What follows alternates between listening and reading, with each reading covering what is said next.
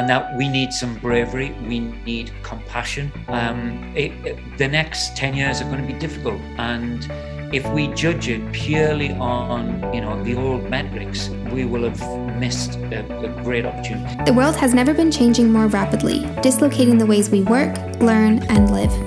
On the Learning Future podcast, we discuss the knowledge, skills, and dispositions we all need for our learning future, exploring insights with world-class educators, researchers, policymakers, and leaders from across industries and across the world. Hello and welcome to the Learning Future podcast. I'm your host, Luca Parry, and today it's my delight to be joined by David Price. David Price, OBE, is an expert in organisational learning for our complex future. He writes, talks, trains and advises around the world on some of the biggest challenges facing business, education and society. Solving the problems of employee, student, and civic disengagement, maximising our potential to be creative, innovative, and fulfilled citizens, and understanding the global shift towards open organisations and systems of learning. His first book, Open, How We'll Work, Live, and Learn in the Future, has been an Amazon bestseller since its publication, with 40,000 sold copies. Goodreads voted it the most influential book on education in 2016. And his recently published new book is The Power of Us, How We Connect, Act and Innovate. The 3 years of research writing involved interviews with leaders of organisations across the United Kingdom, the USA, Cambodia, Australia and Malaysia. And in 2009, David was awarded the OBE by Her Majesty the Queen for services to education. David, thank you for joining us for this conversation. It's great to be here. Let's start with the first question. As someone that's spent your life in learning, I'm curious about this. What's something you've learnt recently? Yeah, I guess whether I learned it from scratch or whether it was just a realisation, but I was speaking at a conference last week. It was the first one since lockdown started. And I just happened to be sitting in another session, and the person who was leading the session asked how many people were currently not in the office. It was a conference of internal communicators, and every hand went up, maybe a couple. Then someone said, how many of you would prefer to be in the office? And virtually no hands went up. And it struck me that this notion of the hybrid workplace is going to last much longer than the pandemic. I think it could be a permanent shift. And I think that for people like ourselves, look, that does have implications, because as much as I love being in spaces with people, I have to recognize that what we are doing now it has already become the standard. And I think people have seen it as it's just a phase that we'll go through, and eventually the Zoom fatigue will end. Well, It won't, I think.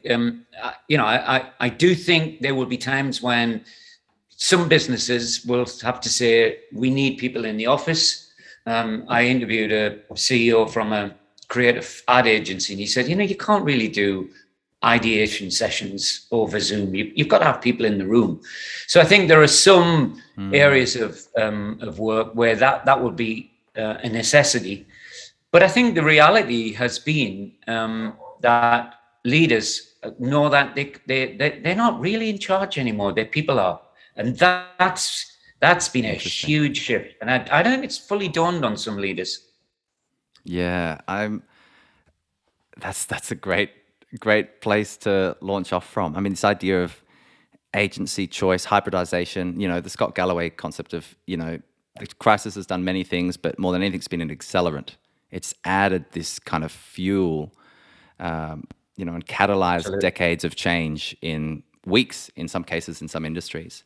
So take us, and I mean, you're very much a deep generalist in my eyes, David. So take us into some of the big ideas, plural, that you've really been exploring through your work, be it Open and the idea of, the emerging future of workplaces and of schools, or also into the power of us. How do we, right at this moment, realize that we're all in this together and then innovate forward?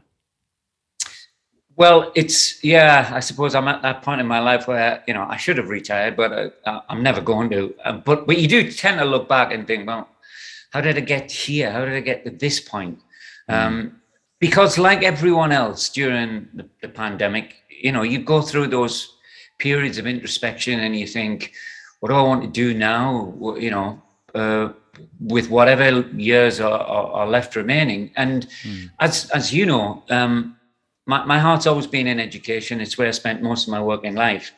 But when I was doing the research for Open, I was very clear about the fact that for me, it didn't matter whether learning was taking place in an office, in a training room, in a cooperative, or in a school or college. The issues were the same. And a number of people said, you know, you're nuts. You need to either write a book about education or you need to write a book about learning in the workplace, but you can't combine them. And I did. For me, that it opened up a whole other world and put me in contact with all sorts of people that I probably would never have met had I just stayed in education. Now, does this mean that I'm going to stop working with teachers? Absolutely not. But I do think that it benefits me enormously to, as you describe me as a deep generalist, that's a pretty good description. I think, you know, my natural curiosity has taken me into all kinds of areas. And at some point, somebody will have to tell me how to write a book, because I had no idea what I was doing when I wrote Open. And I thought after that, you know, it was a bit like when I used to be in a band and you'd put the first album out and then you think, oh, what are we going to do with the second album? And people are saying, so what are you working on now for your next book? And the truth was, I had no idea. But there was just something. In hindsight, it's easy to see the connections, because Open was about how knowledge is being shared. It was inevitable that, you know, 6 years later, we were going to have gone to the next stage. I just didn't realize at the time, which is, what do you do with that knowledge? But I started to see groups of people who would by no means be classed as experts, but they started to make things and to share things. And that whole artisanal economy was really just starting to happen. Now, the pandemic has accelerated that massively. Thank goodness I'd already kind of written most of the book when the pandemic happened, because it merely underlined some of the theories that I was advocating, which was, you know, people, there is a wave of mass ingenuity which is taking place. It was happening anyway before the pandemic. Yeah. Previously, the two things that used to stop people from producing and making things was the access to the means of production. Well, you know, 3D laser printers are what, $400. So that's no longer a problem. And then access to capital. And you've now got peer-to-peer lending services. So that's no longer the kind of problem. What I was speculating in the book before the pandemic hit was if we went from sharing what we knew to share what we own to now sharing what we make, is there a further step, which is sharing what we make at scale? Because what I saw was a bunch of hobbyists who largely were happy to just keep it within their circle. But with the pandemic, there was a new sense of urgency. And, you know, in this country, we had 1,000 Facebook self-help groups sprung up within 2 weeks of lockdown. You had kids in school making 3D face shields. You had people making scrubs for hospital workers when our government was signally failing. We'd ordered $750 million worth of out-of-date PPE from Turkey. It was 10 years out of date, completely unusable. So the phrase I use in the book is communities are outperforming bureaucracies, and I really believe that's true. So the question is, what do we do with that as individuals and as organizations?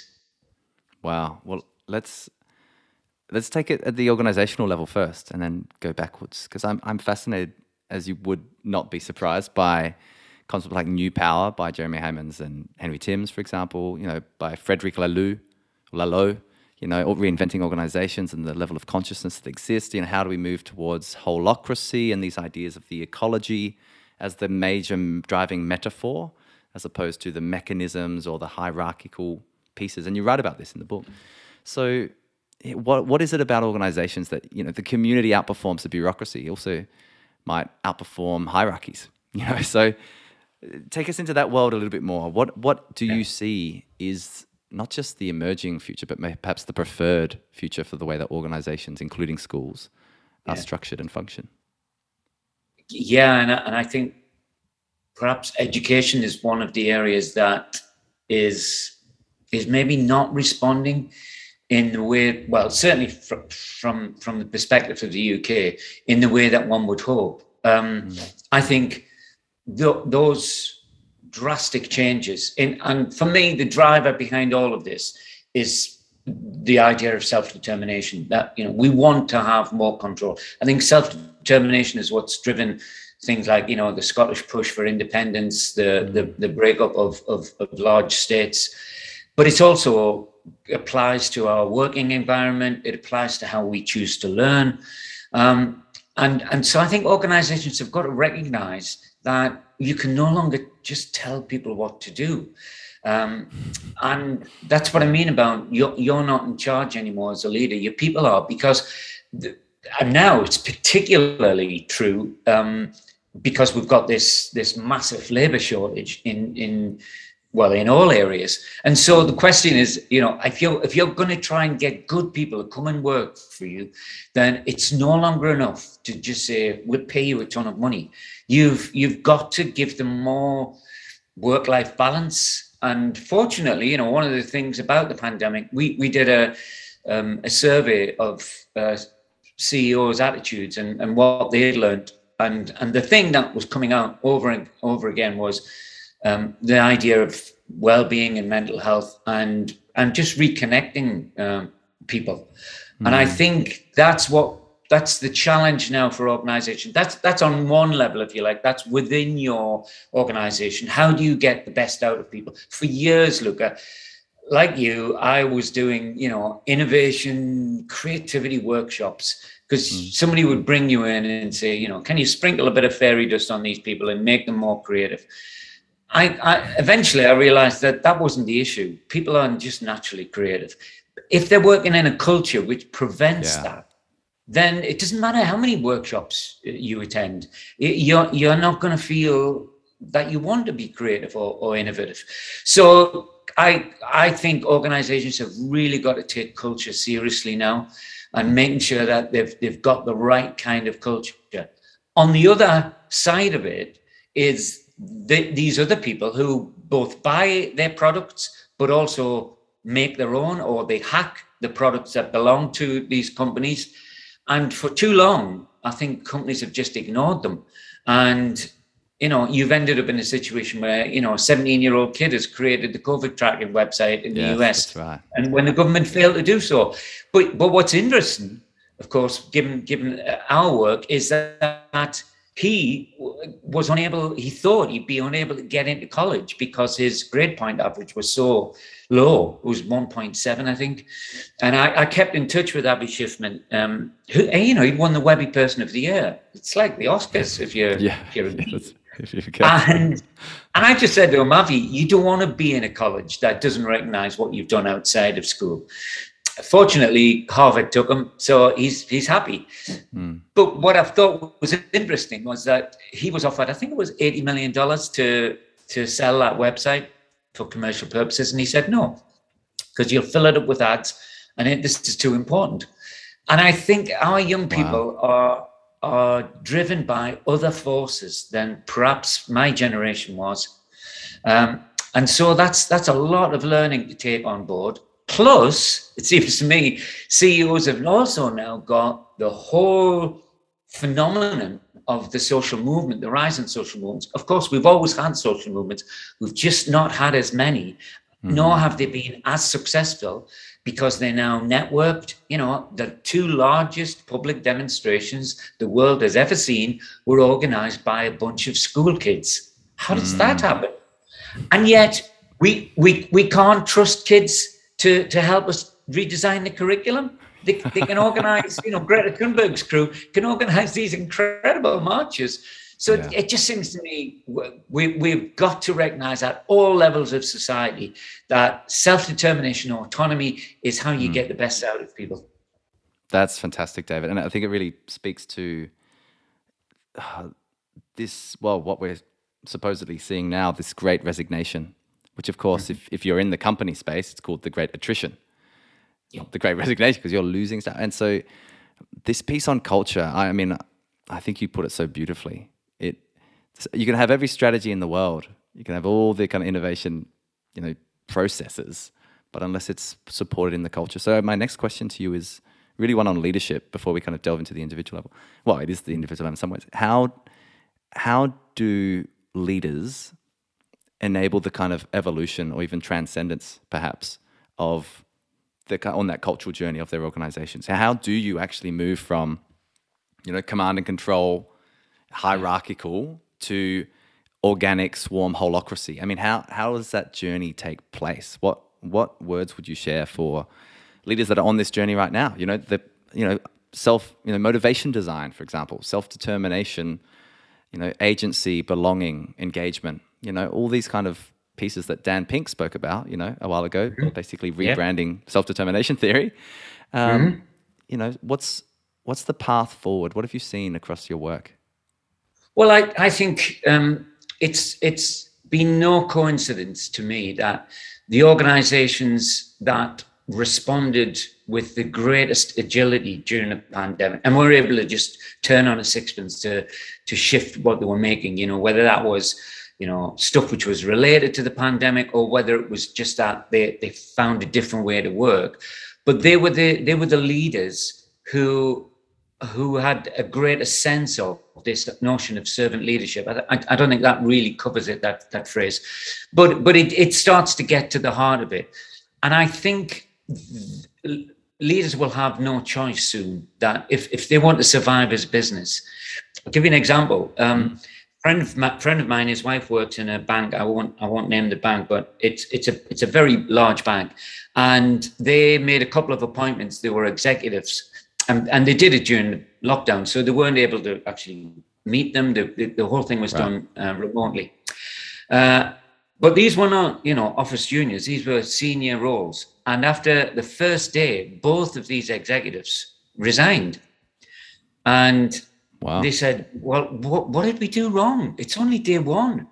And they said, well, nothing much really, but, we don't really believe in your values too much. And there's plenty of other places that will have us. So we're off. Bye. Now, that was a shock to the system, and the resignation wave is real. It's been running in the US at 4 million resignations a month since April. So that's 25 million resignations. That's a huge number. In the UK, they did a study over the summer. 75% of all adults in the UK were either thinking of moving house, leaving the partner, or quitting the job. So these are colossal numbers that we've just never experienced before. So to a certain extent, there'll be kind of an attrition of the leadership. But I do think that for the others, and intentionality is key here. I've worked with a CEO recently. He read the book, and he rang me up one day, and I could see he was at his wit's end, and he just said, I don't think I'm a bad person, but I can't get people on my side. They don't seem to want to work with any great enthusiasm. What they do is actually an artisanal craft, beautiful. They make beautiful things, and we work together. And he had to face really difficult realizations, and he had to be brave. He wasn't trusting them. He had locks on the cupboards where the tools were kept. He was making people, clock in and clock out, all of the things that signal an absence of trust. And he took a conscious decision that things would have to change, and he would have to change. And it's fantastic to see the change in him. We've developed this cultural audit process, and his organization has been one of our beta testers. And they've come out with some of the highest scores, and it's really great to see. But not only are there people happier, he's happier, but they've got full order books now until the end of 2023. So, you know, it doesn't come at the expense of success. It's, I think it's a prerequisite. Oh, that's... Sorry, I just want to say one other thing, Luca, yes, go ahead, because it's fresh in my mind. Part of that has been that I this talk I gave last week, I was urging these people in internal comms to think how they could create a social movement within their own workplace. Mm. And I said, think about how Black Lives Matter got their message across. Think about how people like Nike were so keen to work with them. But also think about what happens when you get that wrong. And some of the organizations that have got that wrong, it's been absolutely disastrous. Brewdog would be one of them, because they were building a social movement. You know, I was one of 200,000 equity pumps. Well, I still am. But Brewdog is a craft brewery, for those who don't know, in Scotland. They've now got a brewery in Brisbane. And there was a big scandal because it turned out that the leader, James Watt, who I interviewed for the book, was taken by surprise because he got the thing that, you know, it strikes fear into the hearts of CEOs everywhere, an open letter from disgruntled employees. And it was quite damning. You know, it described this toxic culture, misogyny. And, I still don't think they've repaired that damage. But that came about, it seemed to me, because he thought he knew what the culture was. He describes himself as the captain of the ship. Well, you know, that's still part of that ego-driven. And he's that curious mix of trying to save the planet, you know, the carbon negative as an organization. He's doing a lot of the right things, but he was telling me how great their culture was, and yet all the while he wasn't aware that this was going on. So those kinds of slaps in the face for CEOs are happening on a daily basis. I had another guy that I spoke to, a CEO, and I interviewed him and I said, would you imagine 10 years ago that you would need to have a position on, say, transgender rights? And he laughed and he said, well, of course not. He said, but more than that, he said, if anybody had asked me, I'd have said, it's none of my business. But it's everybody's business now. Mm-hmm. And people will only go and work for you as a leader if they know what you stand for. And so that division between, you know, the corporate world and the political world, it's kind of crumbling. That's fascinating, David. The piece you talked about, social movements, actually resonates really well with a former guest, Santiago Gallardo Rincon. He talked about education as a social movement. And how do you think about change in those terms, almost in a Paulo Freire type of approach?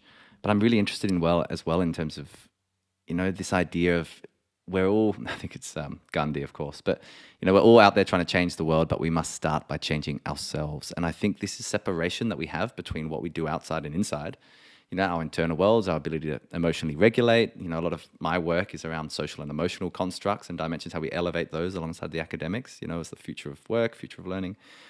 You know, I'd love your reflections on how do we take this into a learning organization as well. I mean, we could make the claim that every company now is a learning organization. In terms of a school, you know, how do we restructure? Like, where are you seeing the emergent mainstream of education?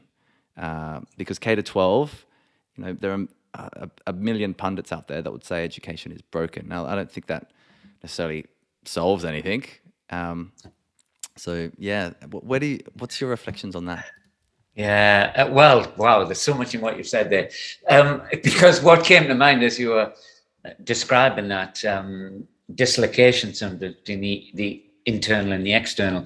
We've just been working on a series, we being the Power of Us agency, the six of us, and one of the people that I'm co-writing a toolkit based upon the book, because people kept saying, you know, this is great, but how do I do this practically? Give us the steps, yeah. So we started looking at, you know, what are the kinds of processes and activities that we need to put in this toolkit. And one of our group is an executive coach, and there were so many activities that he was suggesting that I found myself one day saying, oh, this is a bit hippy dippy, isn't it? You know, and then I realized the more we got into it, that actually, as we say in the toolkit, before there is you, there is us, and putting yourself out of that picture to be saying how can I be my authentic self in work, and is that going to be enough for people? In my view, it's always enough, because if you're not your authentic self, they're going to see through you anyway.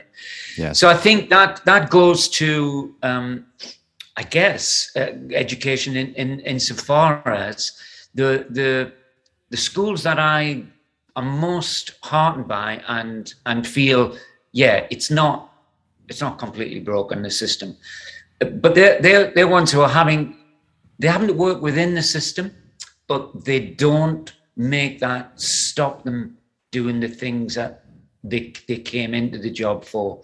So XP school in Doncaster is a case in point. A lot of these new schools are run by tech startup people, and I think they bring a lot of that mentality, including holacracy. You know, I mean, when you think about it, schools are some of the most hierarchical places in the world. Absolutely. So when Gwyn Appari set up XP, he just said, you know, we have total control of our budgets. We can do what we like. The timetable is not something that's handed down to us. We create our own. So they took a number of decisions. Like there would be, I think they've got maybe 3 layers of management within that school. They've never paid for an hour of cover. Yes, because they just say emergency teaching. Yeah. Well, they say we can use that money on stuff with the kids, and so they cover for one another.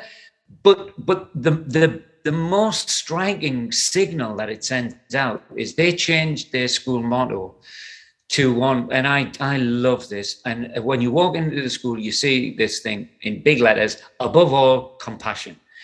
And I think that's so great. You know, we've got so many schools that put out these ridiculous Ofsted banners. You know, we're an outstanding school, or we're a good school. You never see one saying we're a school in special measures. They kind of bury that. But the Ofsted label becomes this yoke around people's neck, and actually it doesn't mean anything. It doesn't mean anything to parents. Shouldn't, but sadly it does. But you know, as long as your kid's being looked after with love and care and attention, then that seems to me to be a big thing. And yes, of course, they've got to be learning. But if what XP says, we have to learn purposefully. We have to do things that matter in the world. You know, and it's based upon Ron Berger's expeditionary learning model. Yeah. And they're just wonderful balances, I think, of the necessary within the structure. Until we can change the structure, which is, you know, I think what Learning Creates is trying to do in Australia, and things like the Mastery Transcript Initiative are trying to do in the US. Until we can change that structure, we've got to live with it. But I believe it calls now, particularly coming out of lockdown, when there just seems to be this desire to, let's just go back to normal. Let's just go back to how it used to be. I think it calls for courage from leaders who are going to say, no, we're not. You know, Rahm Emanuel is always quoted with that famous line that he said after the financial crash when he was the Treasury Secretary of State for Obama. And he said, never let a good crisis go to waste. But what he also said was, because it allows us to do things we never thought we could do before. That's the bit that never gets quoted. Yes. And that to me is what has happened in this pandemic with schools. They never thought they could make that switch to hybrid learning so quickly. But there was lots of other things that happened. And I think what I see in this country, and I have seen in other countries, is that there's almost a sense of, when we get the old framework back in, and when we're all sitting these kids down for, you know, 3-hour exams, then everything will be back to how it used to be. Well, how it used to be wasn't great for the majority of kids. So why are we aspiring to do that? David, fantastic pieces to pick up there as well. I'd love your commentary on kind of the idea of meritocracy, or maybe the idea that we've internalized individualism to such an extent that we almost have to unlearn that and come back to this collective. I think First Nations, particularly here in Australia, can teach us a lot about this, is the power of us. You know, I am because we are Ubuntu, you know, the African, you know, concept. So yeah, there's that piece that, you know, not just self-actualization and growth mindset, but self-transcendence and compassion mindset, if we take the XP, because compassion forces us to think about us, that we are in this together. What's your reflection on how we overcome the fact that we have schools that are still articulating a type of success that, I think in our collective view, certainly in mine, is no longer fit for purpose? And, you know, we've had Valerie Hannon on this podcast previously as well, a colleague of yours. And again, she's like, what is the school for? It's a pretty good question to ask, particularly post a crisis that expands the Overton window of what is conceived as possible to achieve. Yeah. Absolutely. So I think it's really, it's a really pivotal moment. I could probably best describe it by saying I was doing a consultancy with a school in Australia. I won't say who they are, but they're a very, very high performing school. And they tried to introduce an experiment of no grades, just verbal feedback. And it was the parents who said, no, we can't have that. You know, and when they asked why, the parents said, because if for there to be winners, there have to be losers. You know, I found that incredibly dispiriting thing to say, and contrast that with the expeditionary learning schools that we just mentioned, where they say to all their kids on the first day they turn up at school, your job is not to get into college. Your job is to get everybody in this room into college. And that's a different way of flipping that model. The reality is, it seems to me, in purely, you know, output terms, these are successful schools and compassionate schools. So it isn't an either or. And I think that we allow ourselves to be tricked into that. But what does it mean? I think it's much bigger, you know, than schools and education. It's a societal thing. And we weren't all in this together during the pandemic, and we might have said that, you know, where I think it was striking, and I said this last week when I gave a presentation, is even the Second World War, there were some parts of the world that it didn't really affect. But, you know, with the exception of a couple of tiny Pacific islands, everyone in the world has been affected by that. So in that sense, yes, we are in it. But of course, some of us have got a boat with leaks in it, and others have got a perfectly, you know, serviceable yacht. Yeah. So will this be a moment of reckoning for our societies? I would love to think so, but, you know, we get into a much, much bigger conversation about what that means, because, you know, Valerie's question is very pertinent, but the answer currently, it seems to me, is that it is still preparing kids for an industrial world which doesn't even exist anymore. So it's in that sense, the old routine is not fit for purpose, but can it be changed? That's the, do we as individuals have the wherewithal to change it? The way this was graphically driven home to me was, I did some work in a friend of mine set up some schools in India, in New Delhi, and they, you know, they're an attempt to be progressive schools in a very, very traditional system. And me and my wife do these parental engagement workshops, and we get parents to be thinking about learning theories, frankly. You know, things that schools often say, oh, parents aren't interested in that. No, that's not true. They are interested. They just never get a chance to do it. At the end of this session, this guy came up to me and he said, that was really great. I really enjoyed everything you said. He said, and I work as head of HR for Google in India. He said, so I totally get it that we can't get people with the kind of skills, with the empathy, with the kind of leadership and collaborative skills that we need. But I came up through the traditional system and it worked very well for me. And frankly, that's what most of our politicians have experienced, and it's served them perfectly well.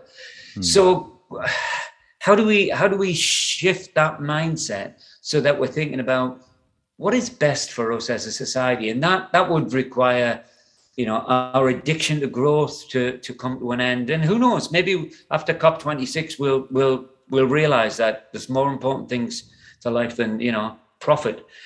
But I do think that it is driven by that. So those structures that we see in most industrialized societies, those educational structures, they're there for a reason. And it's to sort out the sheep from the goats and to say who's going to go to the posh universities and who's not. And so we have to tackle the whole system, which is kind of overwhelming for teachers. And I get that.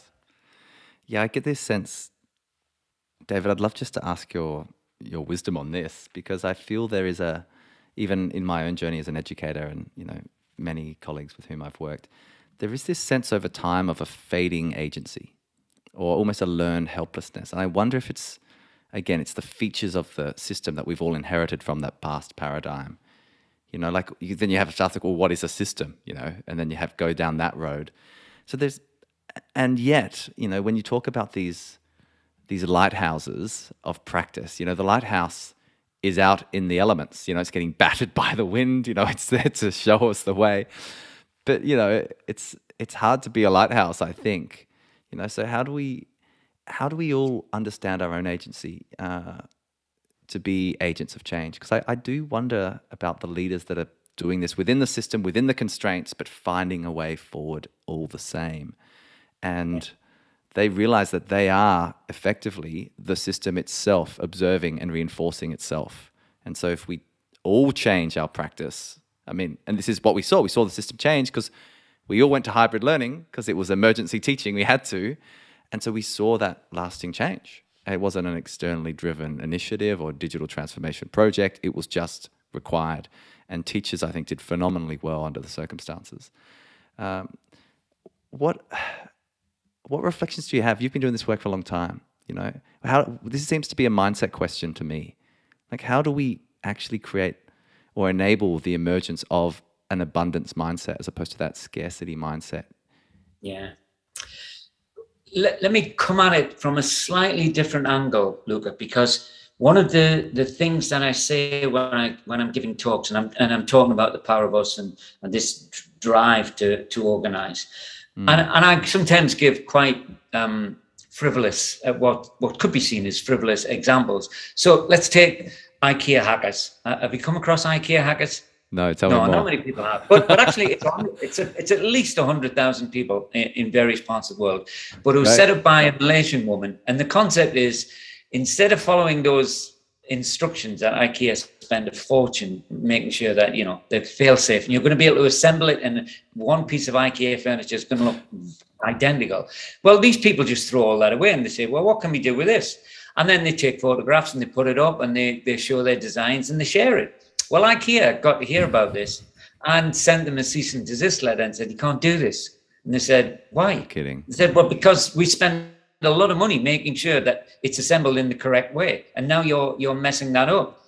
So they said, okay, you know, but they said, bear in mind that we could do this with anybody's furniture. So do you want us to go to one of your rivals? Fortunately, they had a pause and came back to them and said, okay, we won't send you the cease and desist letter, but maybe we'll allow you to do this, and maybe we'll give you a little part of our website where you crazy people can do all this. And they've now brought out their first range of IKEA hackable furniture. So interesting. What I say to people is, when it comes to the thing that I kind of call people-powered innovation, you've got a number of choices as a whether it's an organization or a government. You can recognize it and try and work with it. That's my preferred option. You can try and stop it like IKEA tried to do, but you're just shooting yourself in the foot because these people will not be stopped. You know, biohackers are perfectly prepared to risk their life changing their DNA and then, you know, video the whole thing and put it up on YouTube. So a government edict isn't going to stop that. Yeah. Or you can try and ignore it. And that's what a lot of people do. And that's fatal because these people are not going to go away. And there are times I wonder, you know, during the pandemic, there was a massive upsurge again in homeschooling. But I think all of the things that you talked about that as bureaucracies, we responded to, like developing the technology, so did the homeschoolers. So did the kids in Tutoria all around the world who are doing peer-to-peer learning at scale. So the young people themselves are getting much cleverer at this and much better networked. So pretty soon, and I would speculate within maybe a decade, I think we will see, and it'll be fascinating to see this happen, we will see some young people who say, actually, you don't need to go to school, because we, as a self-help community, we can learn from each other.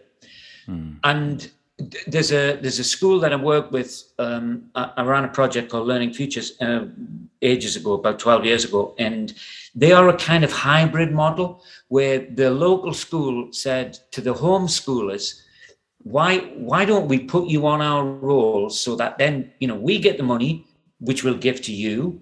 All you have to do is come in occasionally and we'll do some stuff together. But by and large, we'll give you some premises and you can continue to do the homeschooling. And it's a classic case of The Power of Us, even though it's 15 years old. But I think we'll start seeing more of that. So you could say then, you know, are we just going to ignore that growing movement of people?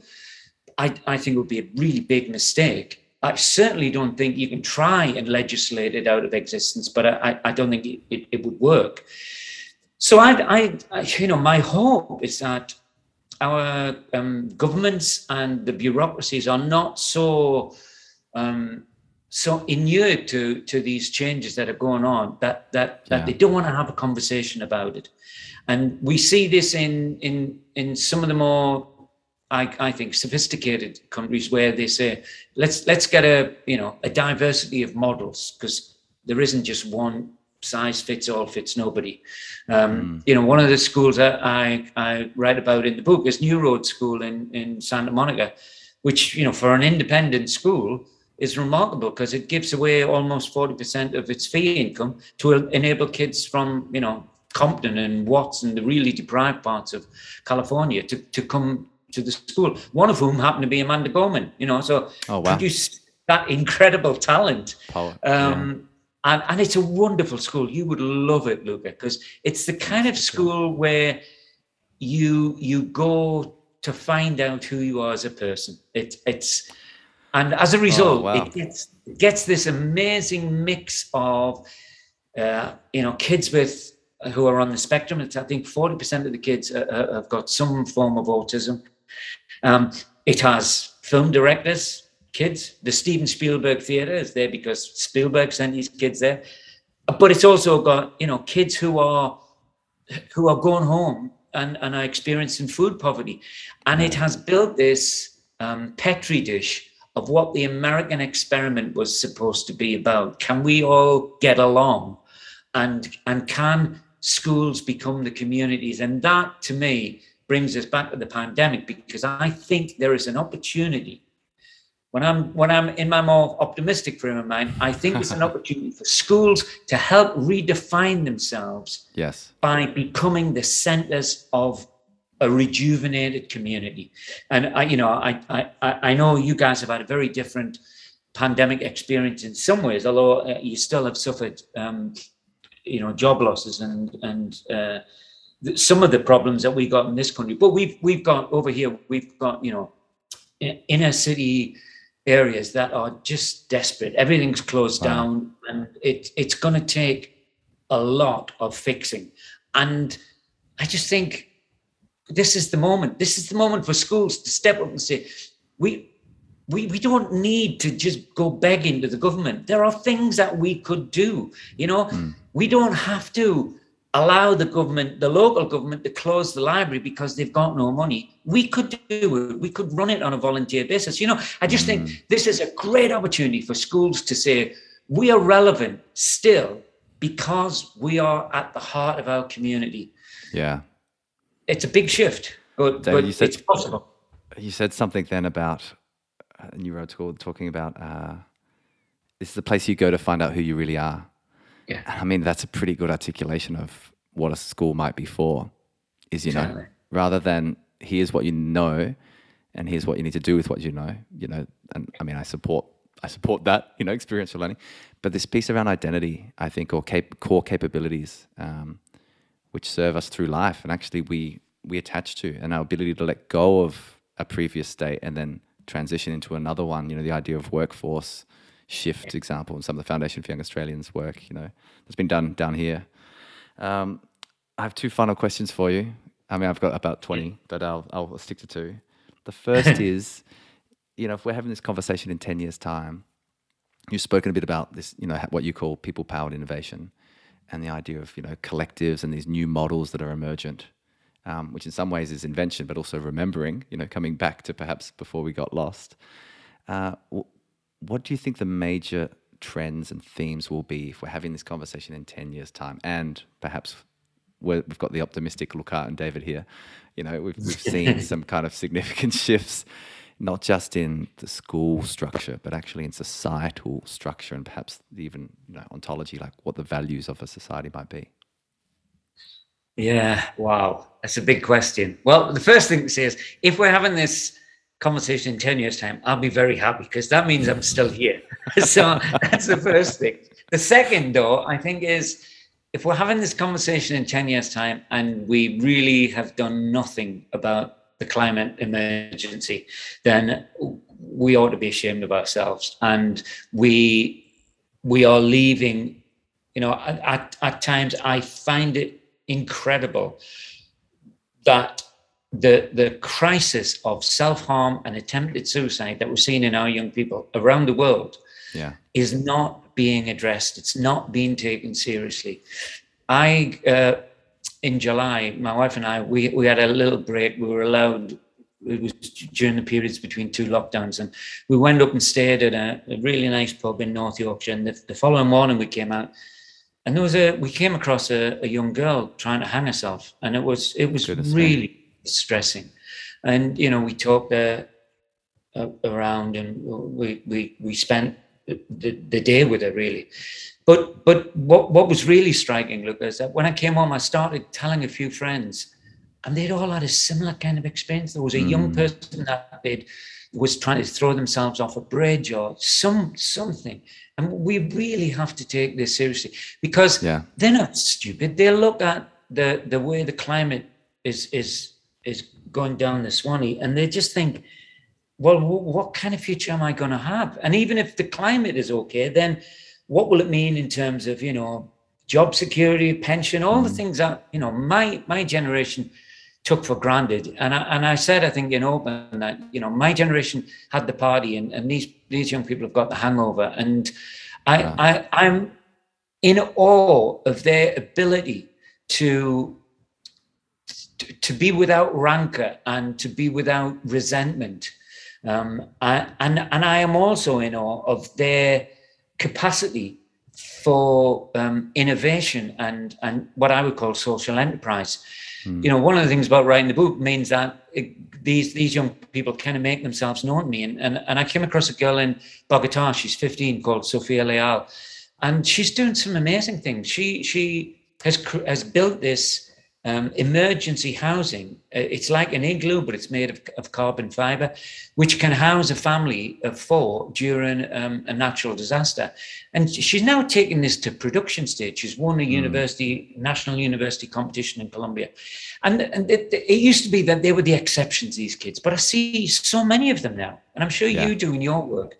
Yes. I just think if in 10 years' time we're having this conversation, I would hope that we're saying, you know, when we got out of their way and just let them determine what kind of world they wanted, and actually trusted their good judgment and trusted their high moral values, that was the best thing we did.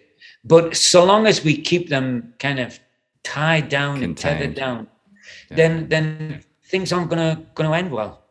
Yeah, that's a very pessimistic note to end on, because I do think that actually what they will do is they will create their own democratic system. I firmly believe that that will happen. They don't believe, and I don't blame them, they don't believe in the current system of representative democracy.